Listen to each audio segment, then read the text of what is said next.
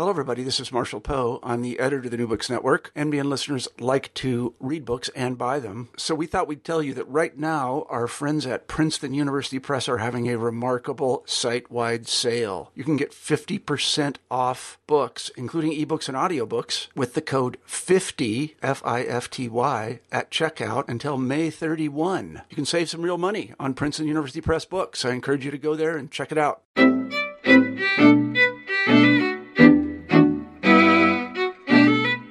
Welcome back to New Books in Jewish Studies. I'm your host, Shira Cohn, and we've got a great show for you today.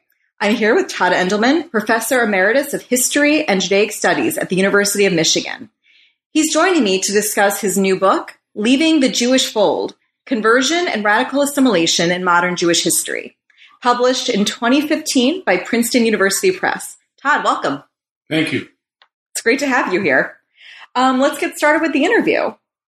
As stated in the book's title, the book is about the process, or should I say processes, of radical assimilation and conversion in the past few centuries. What do you mean by these terms? Well, conversion is fairly clear. It's Jews who uh, stopped being Jews by converting to Christianity, were baptized. But I, I really use also the term radical assimilation because it includes behavior of Jews who wanted to achieve essentially the same thing as Jews who converted. But for one reason or another, uh, baptism was not something they would consider. So radical assimilation can include uh, Jews who were indifferent to Judaism, equally indifferent to Christianity, who intermarried, and had no particular relationship to the Jewish community. So that they end up more or less in the same place. That is to say, they're outside the Jewish community, their children are not raised as Jews, they have no Jewish communal interests, philanthropic interests, or anything of that sort. But it also includes Jews who, for example, uh, were attracted to universalist uh, political movements of various kinds, radical political movements. This would include communism, but other things, things as well. Um, and because for them, essentially, they were embracing a, a, an ideology, an outlook, a Weltanschauung, whatever you want to call it, that allowed them to see the world or imagine a world in which being Jewish would no longer count as a category of definition. They were sort of outside that. So it's really a book about Jews who did not want to be Jewish uh, and achieved that end through one means or another. Now, the means depended upon the societies in which they lived.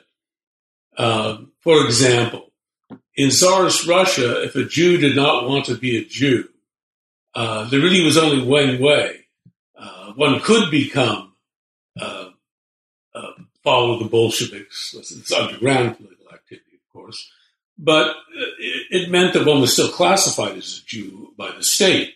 The only way to stop being a Jew was, in fact, to become a Christian, and many Jews took that uh, kind of uh, path out. And how have previous scholars treated this topic of Jews leaving Judaism? And why was this the moment for you to really enter this conversation? Okay. Well, if you look at, mo- there are two ways.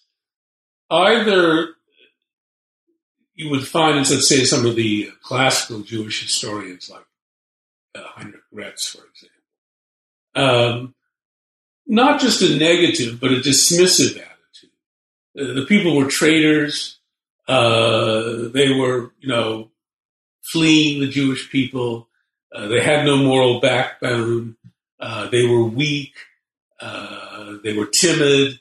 Uh, they were craven. These kinds of things, and that, which, which, may or may not have been true in some of the cases the people they're talking about, but it wasn't very helpful as a tool of historical analysis. It doesn't really tell you why these people are doing the way they are, and it clearly didn't describe everything. That was one way of treating it. Another way of treating it was c- compiling, and there are a number of these collections, of anecdotal histories of famous converts. And very frequently they're written from the viewpoint of these were people who caved into pressures, but look at the interesting um, circumstances, and very frequently they were written, and most of these accounts are in Hebrew and Yiddish, uh, were written from the perspective of um, these people thought they might be able to escape their Jewishness, but they can't. They still remain, in a sense, bound to the Jewish people in one way or the other. And they would talk about such converts, for example, in St. Petersburg, who nonetheless get together on uh, Pesach for at least one Seder. So things of this sort. Uh, but ne- neither kind, whether it's this kind of uh, sentimental, anecdotal history or the older condemnatory kind of history, um, is very helpful in explaining uh, why, under what circumstances.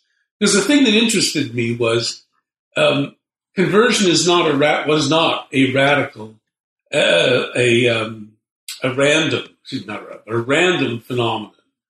Uh, it wasn't just distributed equally uh, throughout the population of world Jewry.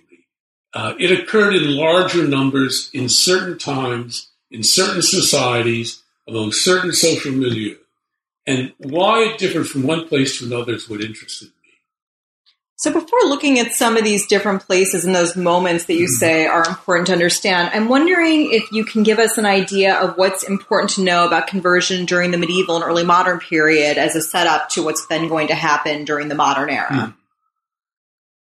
Hmm. Um, first of all, during the medieval and early modern period, there was only one way for a Jew to cease to be a Jew, and that was to become a Christian. Uh, and very frequently, Jews who converted to Christianity knew very little about Christianity when they converted.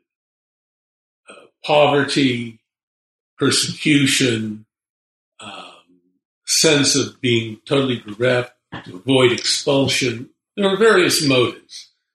But very frequently, the people who converted, it's not so much that they were attracted by the larger society and by Christianity in general. But they felt all these kinds of pressures on them, and it was a sort of a desperate act out. But there, in theory, there was a clear distinction between Jew and Christian.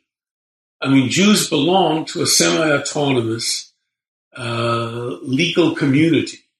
Being a Jew was not a matter of uh, identification in the way that it is in modern society meant it was a legal status, and Jews were separated from the Christian population by that status.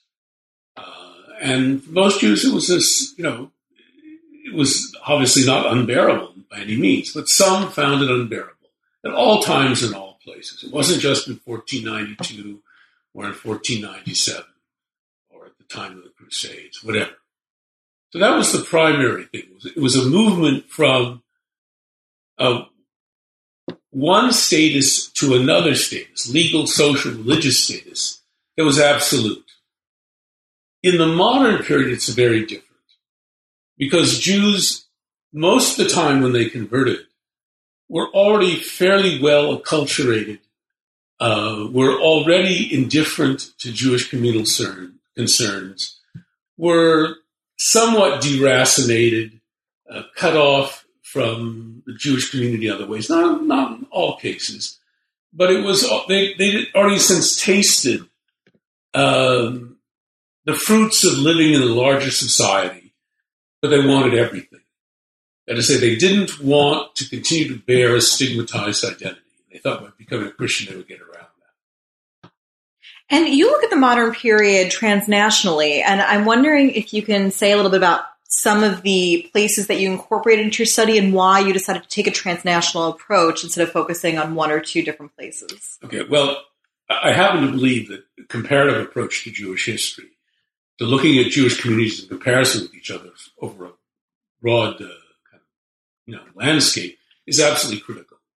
Because then you, that's the only way you know what is, so to speak, German or peculiar about German Jewish history, what is French about French Jewish history, et cetera, et cetera. You only know that by comparison. So that that's the primary reason I did it. Now I looked at Western Europe, Central Europe, Eastern Europe, and and the United States. Uh, there are Jews living elsewhere in the world. There were Jews in Australia. There were Jews in Latin America.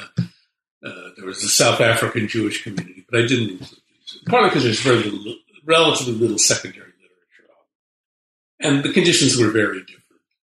But I included the bulk of the Jewish communities. I didn't include Jews living under Islam, and there were instances of Jews who converted to Islam, um, but it, it's, it's, a totally different framework taking place outside Christian society. So I, I didn't venture into that. So, moving into the modern period, how does Enlightenment, both politically and perhaps socially, present new opportunities and obstacles for Jews, and how does that maybe play out in different national contexts? Well, I would I would uh, couple Enlightenment with emancipation. Okay.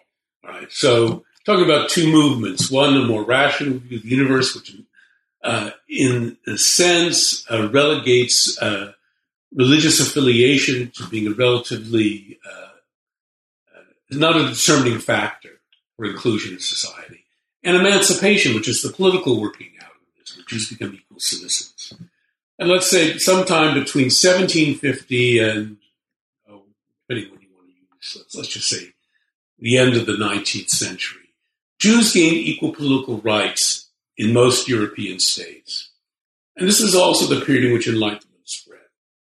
Uh, Jews were optimistic they assumed with the coming of enlightenment and emancipation, um, their Judaism would no longer be an obstacle to participation in the larger society. They would be regarded as not just equal citizens, but equally worthy citizens, uh, people who would be respected, um, and that they would be able to participate in spheres of society uh, from which they had been ex- previously excluded, and that their Jewishness would tend to be relegated to simply a portion of their lives.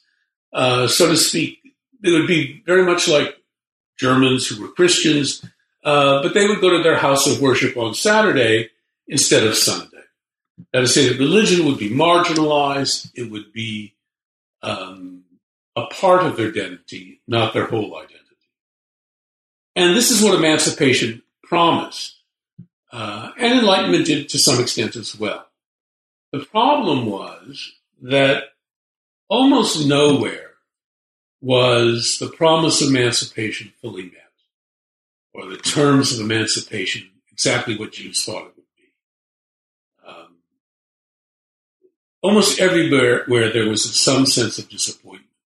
Now, it varied from place to place. In some places, emancipation was slow in coming.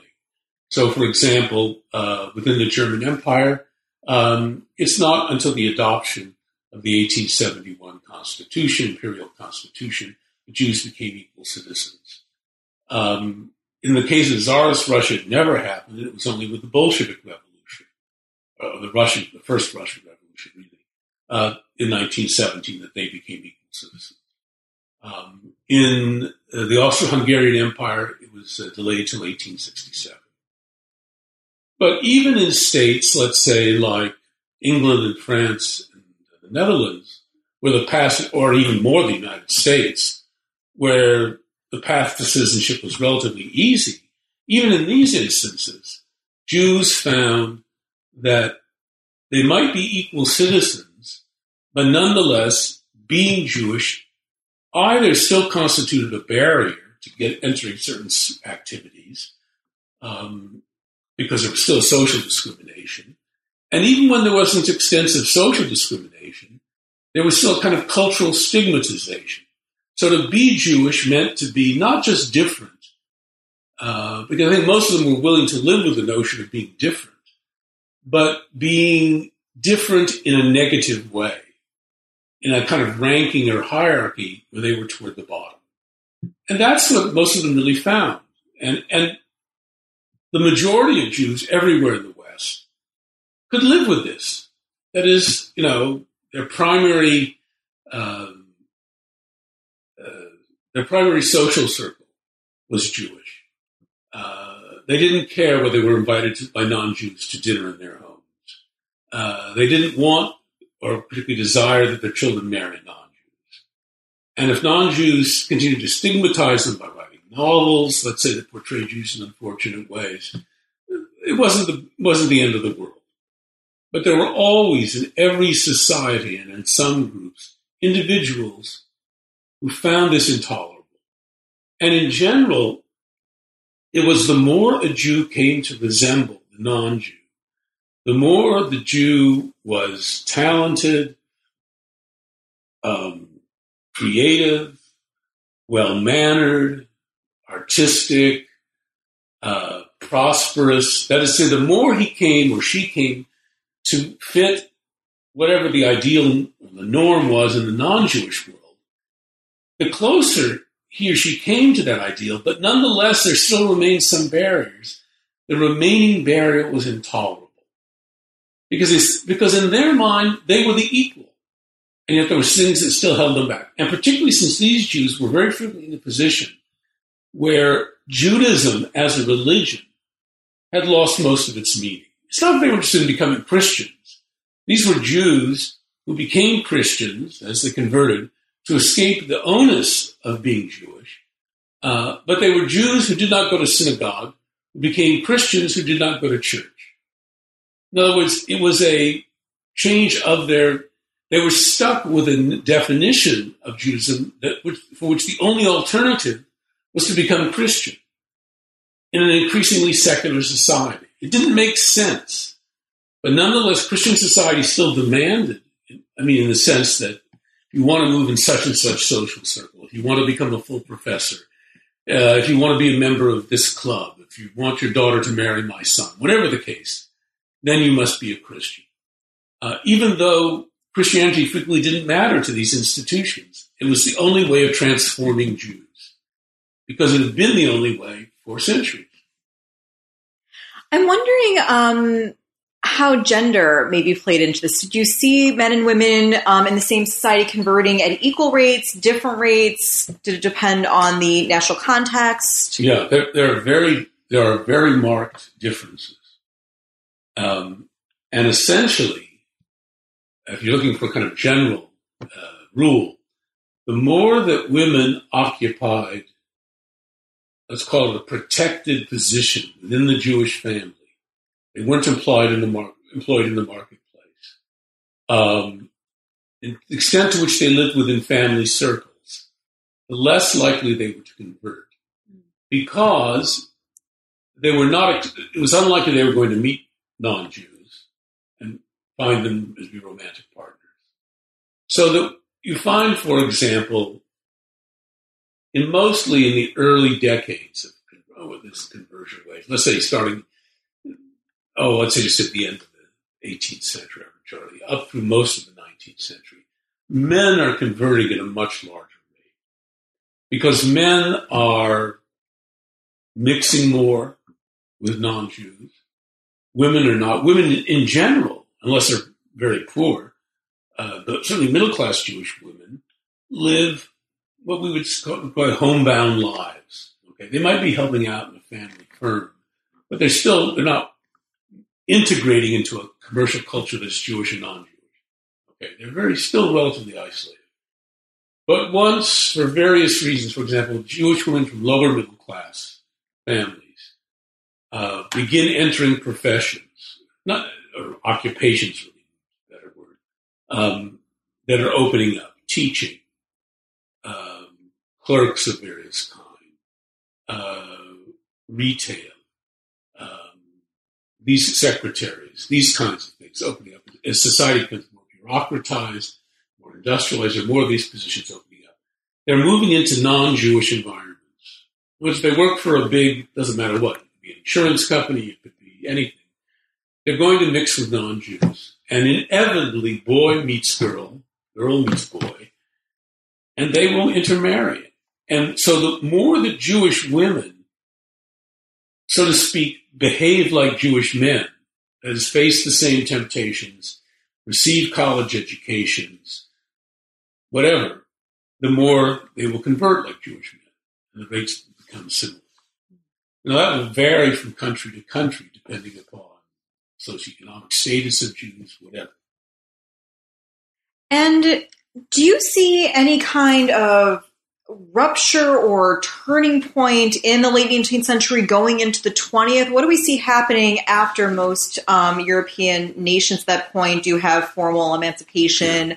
Um, there is, at least on paper, theoretically, some modicum yeah. of equality. What happens then? Um, the rates of conversion, there are various ways of measuring rates of conversion. I won't go into it because it's, it's complicated, right? Um, Fair enough. And, and, and ultimately, no statistics are, are 100% satisfactory. Various complicated reasons. Um, what happens is, but from the 1870s, measured by any standard, there's an extraordinary increase in conversion, particularly in large cities of Europe. Um, it's more marked in a place like Berlin or Vienna than it would be in Amsterdam or London or Paris. Um, but that that said, this increase is, occurs everywhere to some extent or another. In part, one could say that rates of conversion are a pretty good measure of the extent of anti-Semitism in society, in the sense that Jew not not just anti-Semitism of a uh, verbal or cultural kind, but anti-Semitism operating both the social and the occupational level. Um, and everywhere you can see a, a, a tremendous increase uh, in the rates of conversion from the 1870s. Now, it's not just due alone to increasing anti Semitism. It also tells you something about the Jewish community. It's part that Jews themselves are becoming more acculturated, that is, more German, more French, more Dutch, whatever. It's also that their aspirations are rising. Now, in the year 1800, like 70 years earlier, uh, most Jews in Europe as a whole were impoverished. They were involved in marginal street occupations, particularly in the secondhand, uh, secondhand clothing business, other kinds of secondhand goods, peddling uh, throughout the countryside, hawking goods within the city, all kinds of various things like this. People in this position, um, particularly relatively recently, in some cases not yet even yet emancipated, are not potential converts. Okay.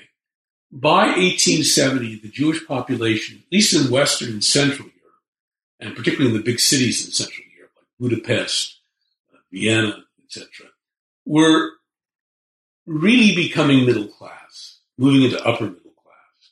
They were becoming more highly acculturated and so there was their aspirations had changed. There was a rise in their aspirations. It's the same process described before.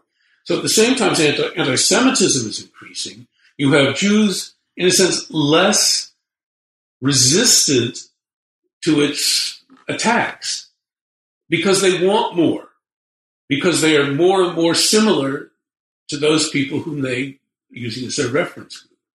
And hence they're more likely, and also they're more secularized as well.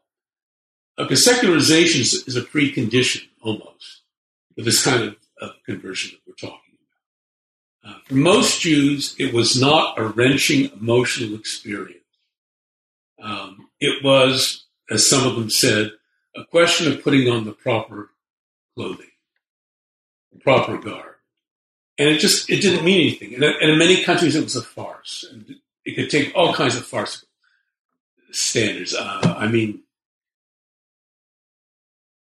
for example, in Vienna, an ambitious Jew who, for economic or social reasons, wanted to convert, most likely would become a Protestant, not a Catholic. Now, on the face of it, that doesn't make sense.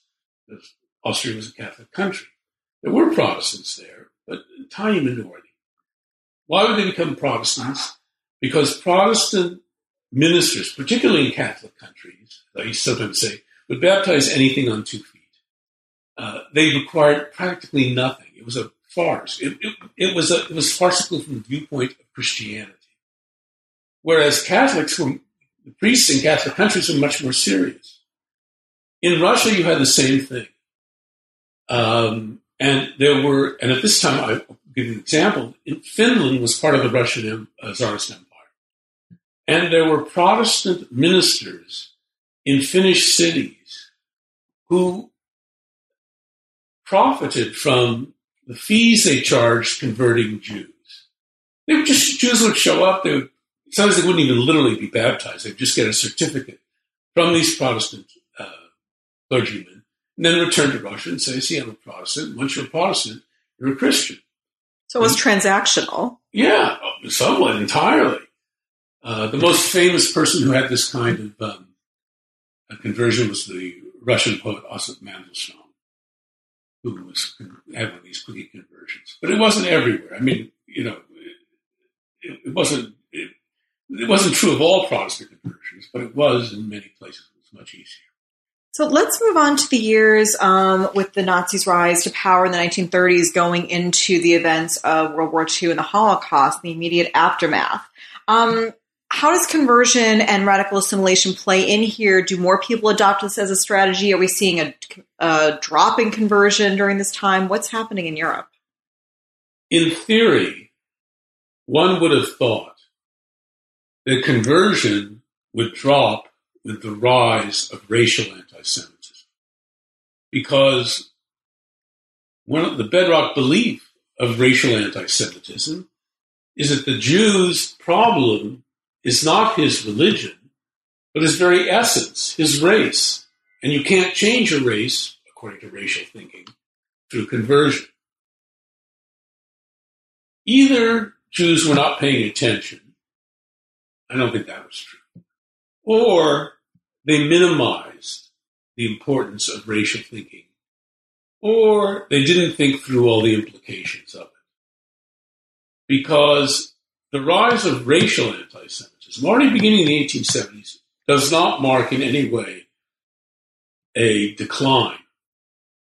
And one of the more bizarre and tragic aspects of the whole history of conversion is that in Germany after 1933, for a while, Jews continued to convert to Christianity. The same thing happened in Vienna. And even after the uh, Anschluss, the, the Nazi force, German force takeover of Austria uh, in 38, uh, Jews continued to convert. Now, sometimes there was, if you will, a rational reason for doing so. That is, they thought it would be easy to get a visa out of the country to somewhere in Latin America, for example, if they were Christian. But that wasn't the dominant thing. Because, in fact, you, people have traced, and I use this, this material, you can study conversion, at least in Germany in this period, in the 1930s, on a month by month basis. And it's clear at certain key points in 1933, when the Nazis first come to power, in 1935, the months of the Nuremberg laws, and after November 38, after Kristallnacht, Jews are rushing, so to speak, to the baptismal font. We also know that the same thing happened in Hungary. That is, uh, the Nazis don't occupy Hungary because Hungary is allied to Germany until relatively late in the war. But before and even as occupation occurs, Jews are converting at very high. Budapest during the war years had the highest conversion rate of anywhere. It was very large numbers. Even though it didn't make sense. Now, part of it was what other alternative was there? When people are desperate, They'll use any option that's open. The strange thing is, and I just saw another example of it today, uh, reading on tablet this morning, of Jews who survived the Holocaust, who end up settling in the West, in France, in Canada, in the United States, and in Great Britain, who then convert and try to just forget everything. That is to say, I'm not going to risk being Jewish again. I've been so thoroughly traumatized, and I certainly don't want to have that to my children.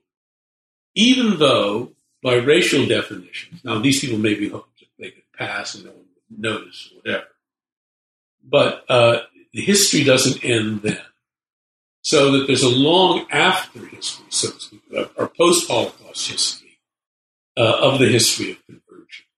Now, what's decisive is that sometime in the 1960s, Jewishness, first in the United States and then in other Western countries, begins to lose some of its, ceases to be a stigmatized identity the way it had been. And conversion rates begin to plummet. You, you don't find it very happen.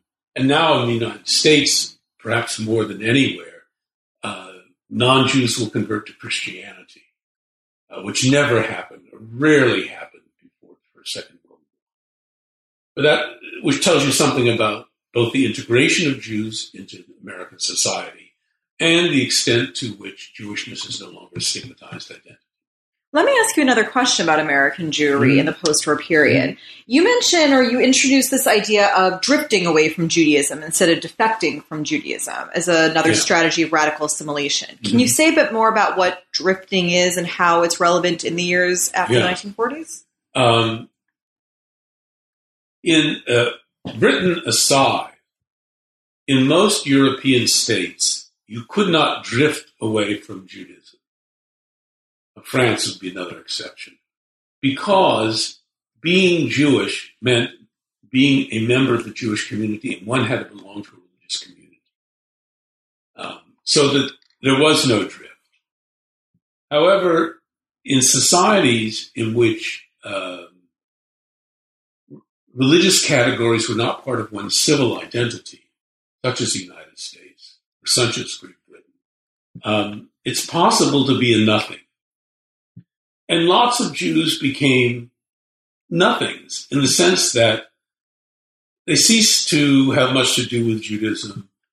They intermarried, but they didn't put a lot of effort into it because society as a whole was not particularly interested in whether they were, or care, might be interested, but didn't care particularly whether they were Jewish or non-Jewish. And so they could simply drift away and become nothing. And, and most of the decline in the Jewish population, whether the American Jewish population is declining or not, demographically depends on how you define what is Jewish. So, and that's another debate. okay.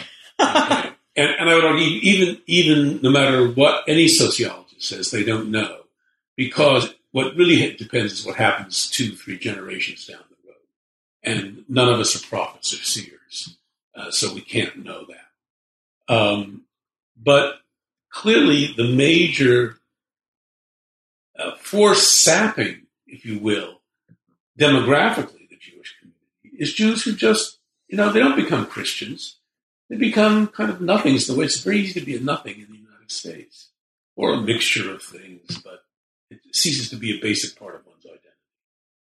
Uh, I think that, that this happened more extensively in the United States uh, than elsewhere, although European society, American society is still a very religious society, but that that varies according to class and region.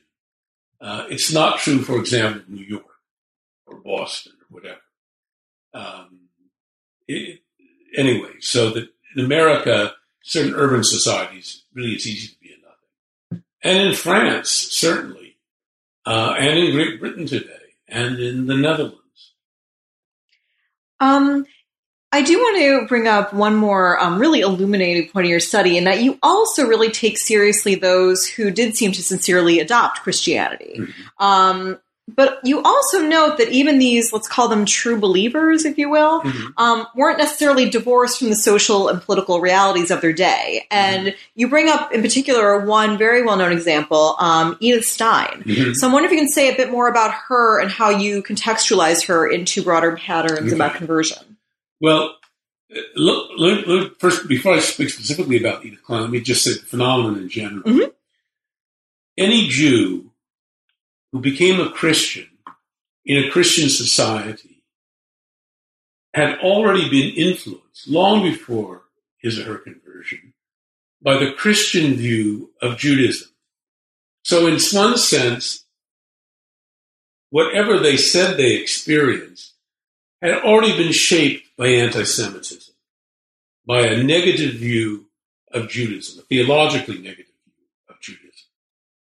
uh, and it's not surprising that someone like Edith Stein, um, who was on the whole relatively ignorant of Judaism, um, but became a believing Christian, she was what I would call a seeker, a searcher, but it was almost, I won't say natural, but it was, it was not surprising that she found it in Christianity because in a sense she had come to see Judaism already through Christian eyes, long before she became a Christian. And that's what I mean how the political atmosphere shaped um, the way in which these Christians. Now, in every, every, uh, uh, um, to use a term from psychoanalysis, every conversion is overdetermined. Okay, so that in her case, however much she ended up a true believer, her path from Judaism or a nominal Jewishness to a believing Catholicism was not shaped just by an understanding of Catholicism which she acquired uh, by reading or through personal visions or thought. There were many things. A very rocky series of romantic entanglement, uh, romantic entanglements, of romances, uh, an inability to get a job teaching, both because she was a woman and she was a Jew, um, that pushed her in a certain way. And that was true of most uh, conversions of conviction. if you take uh, Lustiger, the former uh, Archbishop of Paris and Cardinal Lustiger, he was converted during World War II while being sheltered uh, from the Nazis and separated from his parents. Uh, had he not been in those circumstances, he wouldn't have become a Christian. He might have been a secular Jew, but he wouldn't have become a Catholic. So, in every case, all, almost every one of the formal cases, um, and, and, the other thing, one of the things that, that I argue is that 90% of the Jews who became Christians did so for non religious reasons. Uh, it wasn't because they read the, the New Testament. It wasn't because they attended conversionary sermons. It wasn't because they studied scripture and thought about it at great length. It wasn't because uh, they had a vision. Uh, it wasn't because they came under the influence of a charismatic preacher alone. It was much, much more. Uh, you know, that wasn't why they became. Those who did, and those who did become the 10%, 5%, we have no idea. Uh, but it's clearly a minority. I quote all kinds of statements by observers at the time that they've never seen a Jew convert uh, for sincere reasons. Uh, there probably were some, they're probably overstating the case. But in any case, they, uh, you know, they were all overdetermined. There were many, many factors. Excellent. That actually, we are out of time. So, Todd, thank you again so much for coming today and being on the show. Again, please check out Leaving the Jewish Fold Conversion and Radical Assimilation in Modern Jewish History by Todd Endelman, published in 2015 by Princeton University Press. Thanks for listening. We'll see you next time.